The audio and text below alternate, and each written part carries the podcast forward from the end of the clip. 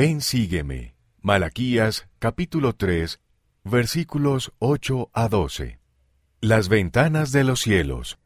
Por el elder Carlos G. Revillo Jr., de los 70. He sido bendecido durante toda mi vida al vivir la ley del diezmo. Cuando mis padres se convirtieron a la Iglesia de Jesucristo de los Santos de los Últimos Días, mi padre no tenía ingresos estables. En aquel entonces, como en la actualidad, había mucha pobreza en Filipinas.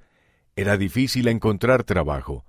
Así que oró y le dijo a Dios que tenía un testimonio de la ley del diezmo, pero que debía encontrar empleo para poder vivirla. Le prometió al Padre Celestial que pagaría un diezmo íntegro toda su vida. Bueno, mi padre consiguió un empleo. Encontró trabajo como encargado de la limpieza en una planta manufacturera local de Coca-Cola.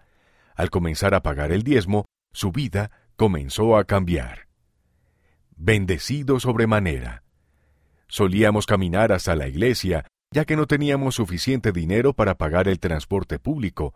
Eso comenzó a cambiar.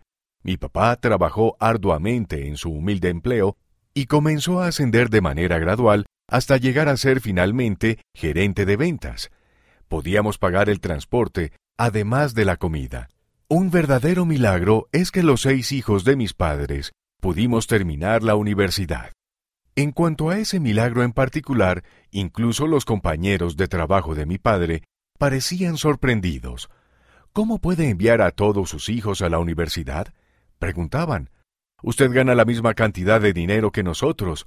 No tiene sentido. Mi padre siempre sonreía y decía, He sido bendecido por vivir el Evangelio. He sido bendecido porque pago el diezmo. Promesas y protección.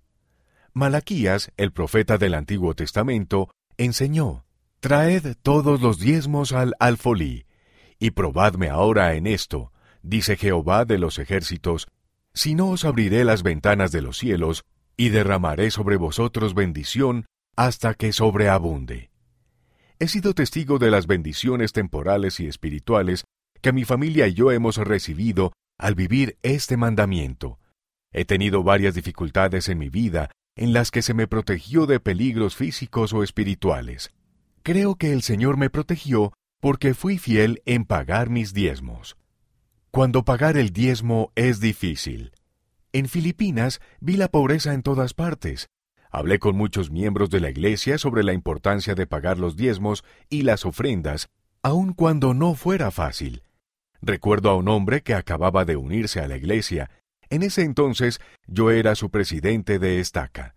Presidente, ¿cómo puedo pagar el diezmo? preguntó él. Mis ingresos no alcanzan para comprar suficiente comida. Este buen hermano era conductor de un triciclo motorizado y trabajaba arduamente para obtener lo necesario. Se requiere fe, le respondí, pero le prometo que, si vive la ley del diezmo, el Señor lo bendecirá. Así lo hizo. Varios meses después volví a reunirme con ese hermano. Me dijo que el Señor en verdad lo había bendecido con todo lo que necesitaba. El presidente Gordon B. Hinckley una vez visitó Filipinas y se sintió acongojado por la pobreza que encontró allí. Creo con todo el corazón, dijo el presidente Hinckley, que si aceptan el Evangelio y viven de acuerdo con sus principios, pagan sus diezmos y ofrendas, no importa cuán mínimos sean, el Señor cumplirá con ellos su antigua promesa, y tendrán arroz en sus platos, abrigo sobre sus espaldas y refugio sobre su cabeza he visto cumplirse esa promesa. El impacto de las ofrendas. Quiero compartir un pensamiento sobre las ofrendas. Es posible que algunos jóvenes no se den cuenta del increíble bien que proviene de las ofrendas de ayuno, las ofrendas de ayuda humanitaria y otros donativos. Sin embargo, fui testigo del impacto de esos donativos de primera mano en Filipinas. He visto a familias salvarse del hambre gracias a las ofrendas de ayuno. Además, se hace mucho bien por medio de las ofrendas de ayuda humanitaria y de otro tipo. La donación del costo de una comida para ayuda humanitaria, por ejemplo, podría alimentar a una familia en otra parte del mundo por un día o más. Al vivir la ley del diezmo y las ofrendas, testifico junto con Malaquías que el Señor abrirá las ventanas de los cielos y derramará sobre vosotros bendición. Solo se requiere fe en Jesucristo.